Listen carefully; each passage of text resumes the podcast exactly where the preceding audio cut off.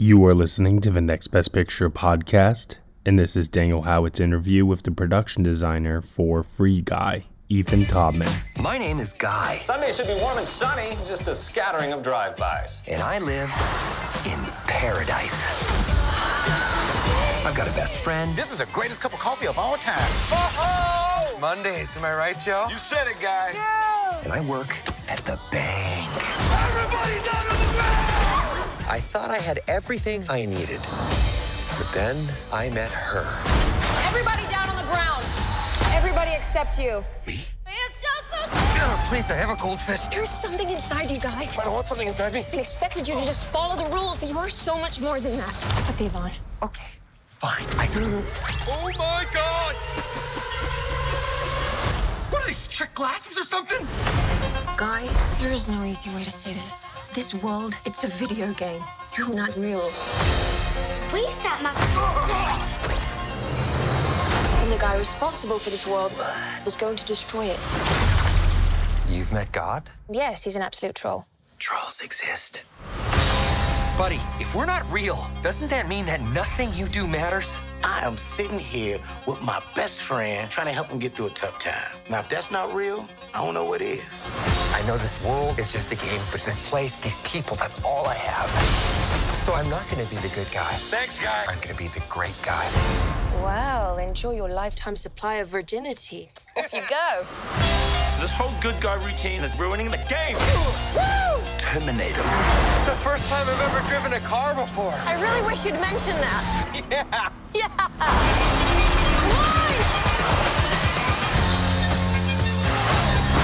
That actually hurt my hand. We can save our world, but we have to fight together.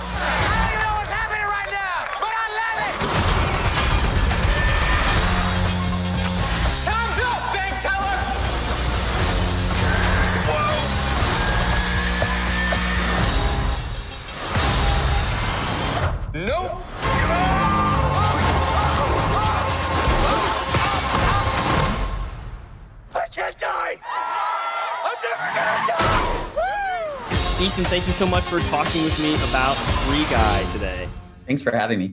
So, before we dive into questions about the movie, I feel like production design, art direction is something that not not everybody really understands. Could you kind of describe your role on, on the movie and tell us a little bit more about what you do, and then we'll dive in. Absolutely. Um, I like to describe myself and production design in general as emotional architecture.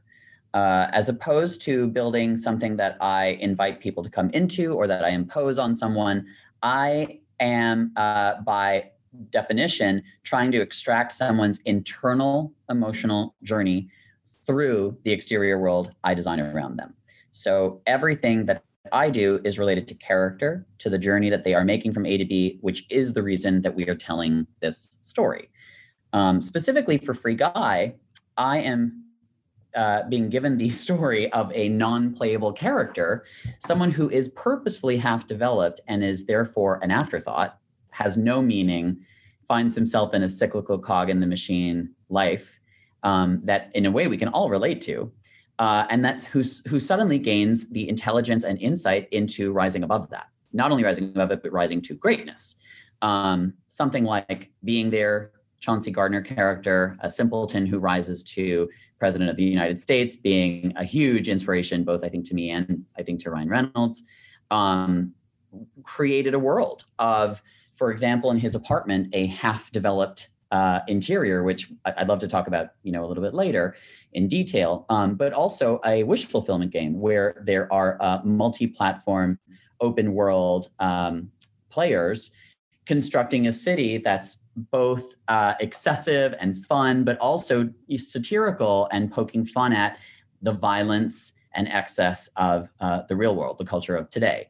Um, conversely, it's also my job to create a different world, the world outside of the video game, which needs to look and feel totally different and play off the themes of loneliness, alienation, um, lack of wish fulfillment, and in its own way, also being a cog in the machine. Um, so I use things like color palette, material choices, geometry, depth of field, uh, rain or shine to help tell the internal stories of these characters.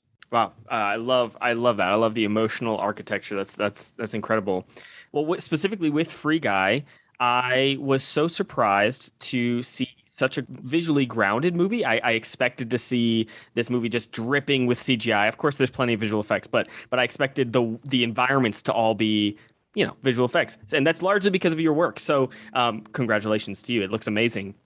Um, where did you where did you start uh, with developing this? Did you dive into into some video games to get some inspiration? Like, where did you kind of begin the process on Free Guy? Sure. Um, well, first, I have to give credit to Shawn Levy for um, truly grounding this film in heart and in empathy.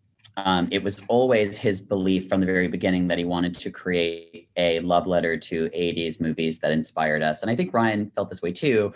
Back to the Future being, you know, a big one. Um, but really, like the kinds of movies from our childhood where you didn't really want the movie to end. You wanted to be the character's best friend. You wanted to live in the city or town that they lived in.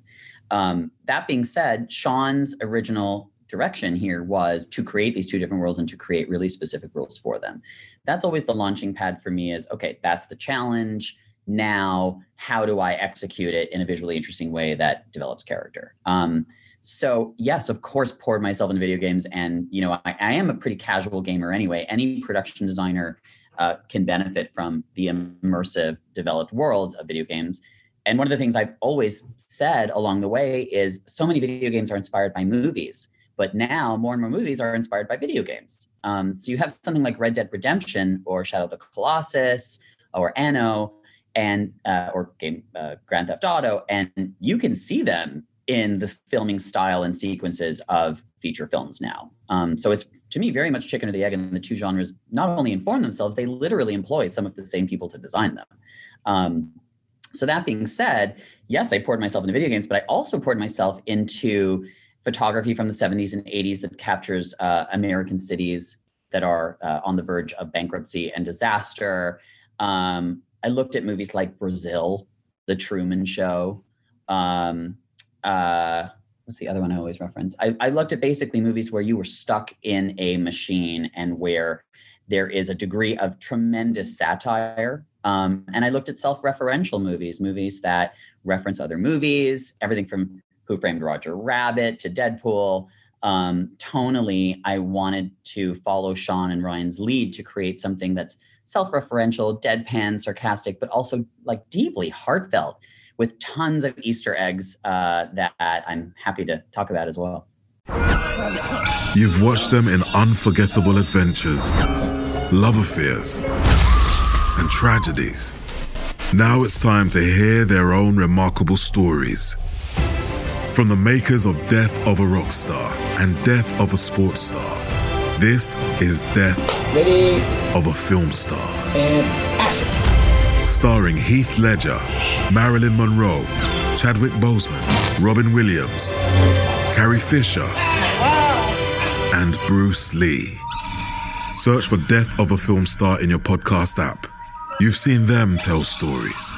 Now it's time to tell theirs.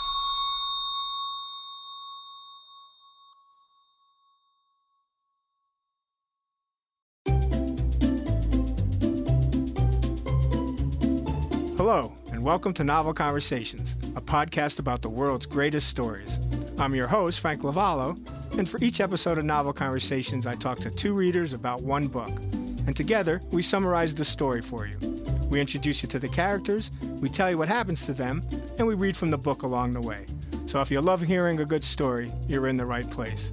Our ninth season is coming this fall.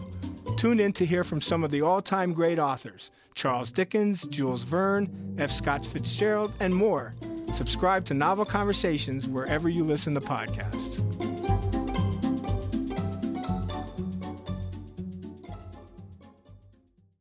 Yeah, definitely. I, I, mean, let's let's talk about some of those. I mean, so many of the the props and sets aren't just those things. I mean, they're visual gags and jokes themselves. I, I love the, you know, there's the trash can full of identical coffee cups. uh, there's the sign that says, I think I, I hope I took this down right. Your loan is already approved. This store is a scam. Right, uh, right. So good. How many of those are like in the script versus you and your team coming up with those things? Well, I, I always like to say when a question gets lobbed my way like this that this is a team effort you know i'm not going to take credit for everything. Um, i'll take the blame for everything.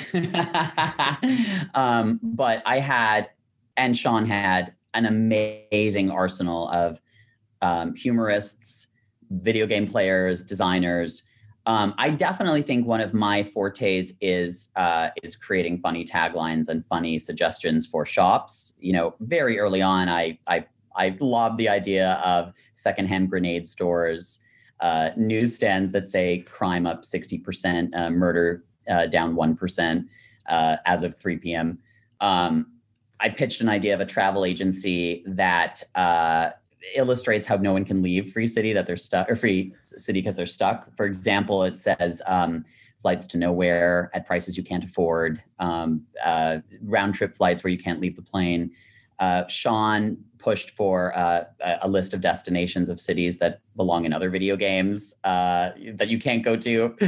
Uh, and, uh, you know, there's a fast food joint with Happy Meals that have grenades and semi automatic rifles and nunchucks that come with your hamburger and french fries.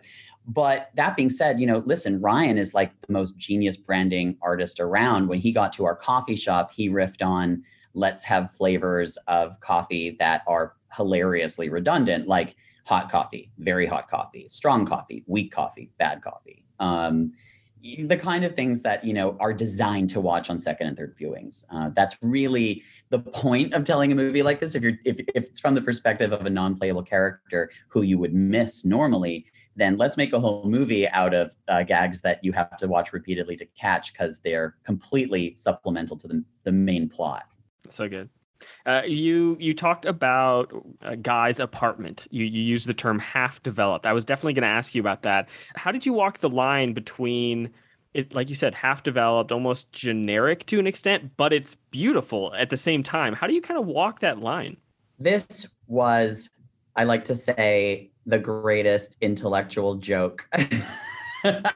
set forth for for my job description. Um, you know, Shawn was sort of like, what the heck are we going to do here? There's so many different ways we could go. And I think people were pretty nervous about it. And it was, I think it was one of our first sets up, uh, if memory serves. And when Ryan and Shawn walked in and were just like, dude, this is so funny and so not maybe what immediately comes off the page. The idea I pitched was, and that my decorator, Leslie Rollins, who's brilliant, uh, pitched was okay, if we've got a half developed character, let's literally half develop his apartment as though he was not given enough gigabytes to complete a three dimensional backstory. His gigabytes have been economized for the greater good of the streaming of the game. So here are some examples. He has uh, five deadbolts, but no doorknob. He has uh, cereal uh, and no other food in his pantry. He has a bowl and a spoon. He has no forks or knives. He only eats cereal, so why would he need them? Uh, he has uh, a goldfish with no gold food, goldfish food. He has uh, tons of books with no titles on them. They just say one, two, three, and four on their spines. Um, he has a calendar that's missing a day of the week. Um, all of these are, uh, you know, purposefully buried in his apartment as both Easter eggs that uh, you know entertain gamers and multiple movie watchings, but also kind of have an an emotional uh, meaning behind them of he doesn't matter. He's such an afterthought. He just goes about his day, gets robbed 12 times uh, on the hour at the bank, and longs for something more, but doesn't really have the the the verbiage to express it. And I just think we can all really relate to that. And that's the only way I know how to design and tell stories is by finding something that we can relate to. And why why the the the blue color palette, all the different blue hues? What did that add to his un- uh, underdeveloped kind of nature? I think Ryan I'm pretty sure it was Ryan's idea from the very beginning. In fact, I'm positive it was Ryan's idea from the very beginning. He had the idea that he wears the same thing every day and that it is, you know, I, I, I, I maybe it's the blue collar reference, or maybe it's just the idea that you know, blue is the most simple masculine color. I'm not sure what he was thinking as the impetus for that, but it totally worked. Khakis and a blue t-shirt, a blue shirt, and then his joke is when he sets himself free and becomes AI, he changes his blue button down to a blue v-neck like it's his huge transformative change is like wow i'm really going to live life to its fullest and you know no longer doing uh, a polyester now i'm doing cotton so you know that's just like one of the many things that ryan teaches you through osmosis when you're you're doing a, a project with him is like he has the phenomenal instinct for visual comedy and he sets it up in the first minute of the movie and it pays off 45 minutes later. Well, my my personal favorite set in the uh, in the film was millie's I, I, guess like safe house or armory beautiful layered cave like location. Uh, take me through how you developed that set. Yeah that was a tricky one and a fun one and a, a I think one that as my construction coordinator Joe Keeney likes to say, um, it was the type of thing where you spend two months trying to figure out how the hell are we going to do this, and then it's like totally obvious, and then you just do it and it executes, and it comes down to like a week of fabrication. Um, I know I wanted a translucent cave. I wanted stalagmite, stalactite, transparent material uh, that would be a nightmare to light with a reflective white floor. Here's the reason Millie is the secret designer and developer of the game. She needs to have a space that feels totally unique to the game outside. It's not urban, it's not violent. In fact, it's not only gentle, but like organic. It looks like it grew. And that's setting up the city and the finale to uh, which you know I, I don't want to give any plot spoilers but that relates to this conceit this idea that she is a different type of designer um, and uh, so the idea was to build it out of entirely fabric and build a literally white box around it that George Richmond, our DP, um, was super clever about uh, lighting. Um, I, uh, without seeing sources, we built a miniature. It's something that I do frequently when I'm experimenting with um, really high concept, uh, illogical materials. Uh, we built it out of tissue paper. We laser cut it so that it was extraordinarily precise. Uh, there were 200 pieces of uh, translucent paper. We assembled them on a little miniature grid about three feet wide, and then we ran a flashlight through it, and it was extraordinary. I mean, uh, I think I can actually share the video with you uh, after this call where you can see the very first proof of concept. We put it in a dark room. We brought Shawn and Ryan in, and they were like, "Oh yeah." Um, I haven't seen anything like that before. Uh, then actualizing it was a whole different thing. The Boston temperature when we built it was 40 degrees. When we shot it, it was 80 degrees. It took many different types of fabric to nail something wide enough to have no seams, to be translucent. Well, that fabric expanded and contracted with that heat.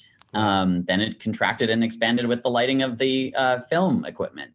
We ended up having like a thousand little pieces of fishing line pulling it and pushing it in different directions. Um, and uh, it worked out. The effect was phenomenal when George lit it up and had um, lights moving on a motorized track back and forth. It looked like it was breathing. It looks like the inside of a whale's belly made out of, you know, origami. Whale's belly made out of origami. that the, the things you expect to hear, you know, when designing films. No, that's, be- that's beautiful. It was super, super fun. And the point was, let's push ourselves. You know, every stash house needs to look different let's really challenge ourselves to build things as though we are, you know, teenagers that can do anything in a digital landscape. So speaking of the, the most teenage of these of these stash houses uh, is the one for badass, uh, this insane character. Um, uh, how did you make this over the top crazy space it looks like I couldn't quite tell. Were those TVs on the wall or was it a fabric piece? I couldn't quite t- make out what that was. I'm glad you couldn't figure out what it was. Uh, that was very much the hope. The uh, you know the idea here is this is a 22 year old boy's dream fantasy. He lives at home. He's a you know he's a Twizzler eating gamer who doesn't clean his own room. Yeah and uh, he uh, he can do whatever he wants in the game. So, what is a wish fulfillment stash house of extraordinarily over the top weapons and vehicles looks like. Um, so the first thing is scale, scale, scale. It really needed to feel impossibly enormous. Um, it is like in Doctor Who, where you walk into the telephone booth, small thing from the outside, enormous on the um, inside. Um, I think it's called transcendental architecture. Um, you uh, we wedged a glass building in VFX uh, that we concept arted into a uh, volcanic rock formation. I wanted it to look like the Iceland cliffs where rock, volcanic rock has dripped down. It literally looks like the building is in tears and it's black and it's molten and it's like from the inside of the earth.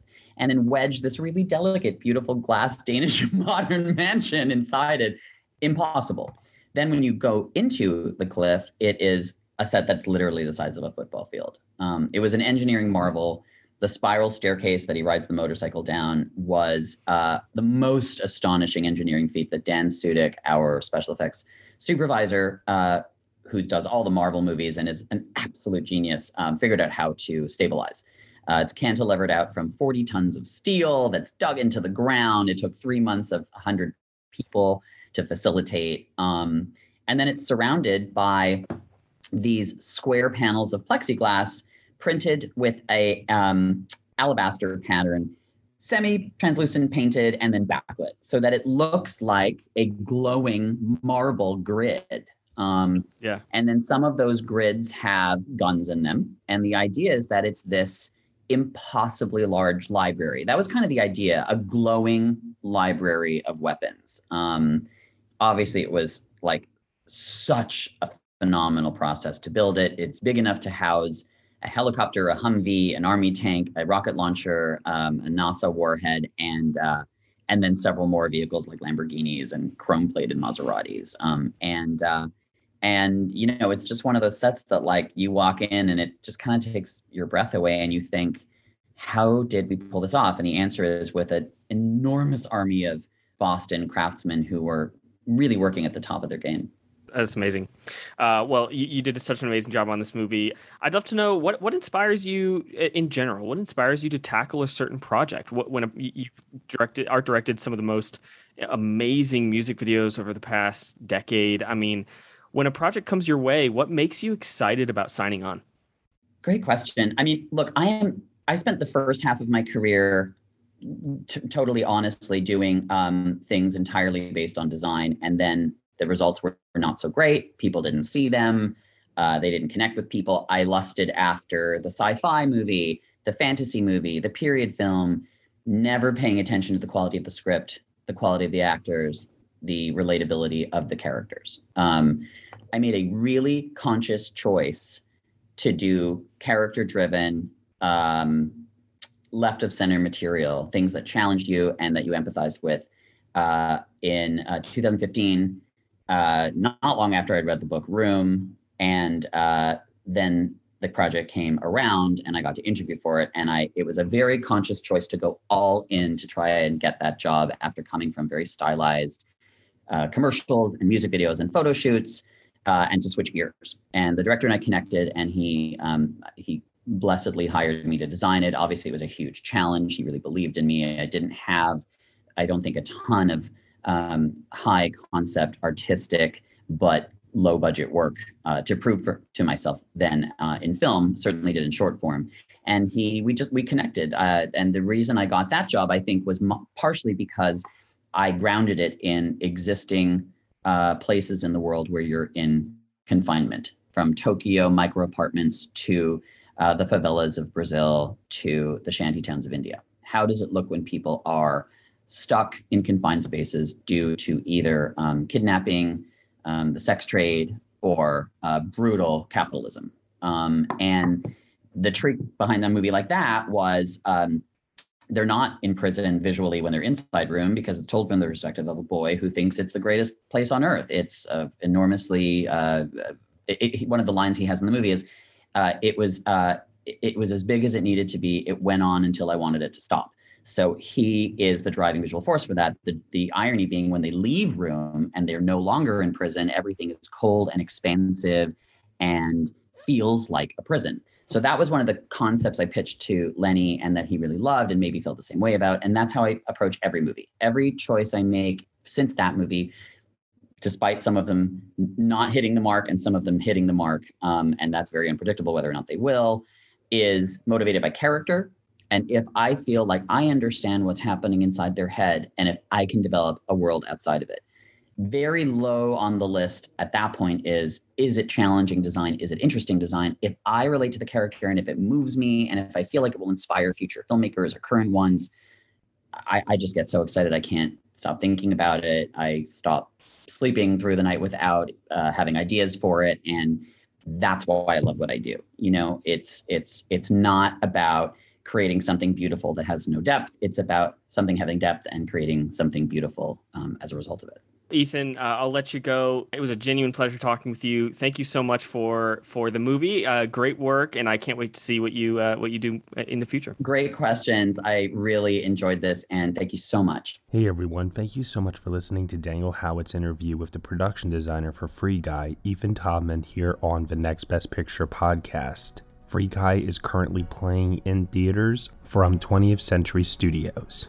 You have been listening to the Next Best Picture podcast. We are proud to be part of the Evergreen Podcast Network, and you can subscribe to us anywhere where you subscribe to podcasts. Be sure to leave us a review on Apple Podcasts and let us know what you think of the show. We really appreciate your feedback and your support, which you can also let on over at Patreon. For $1 minimum a month, you will get some exclusive podcast content from us. Thank you so much for listening. As always, we shall see you all next time.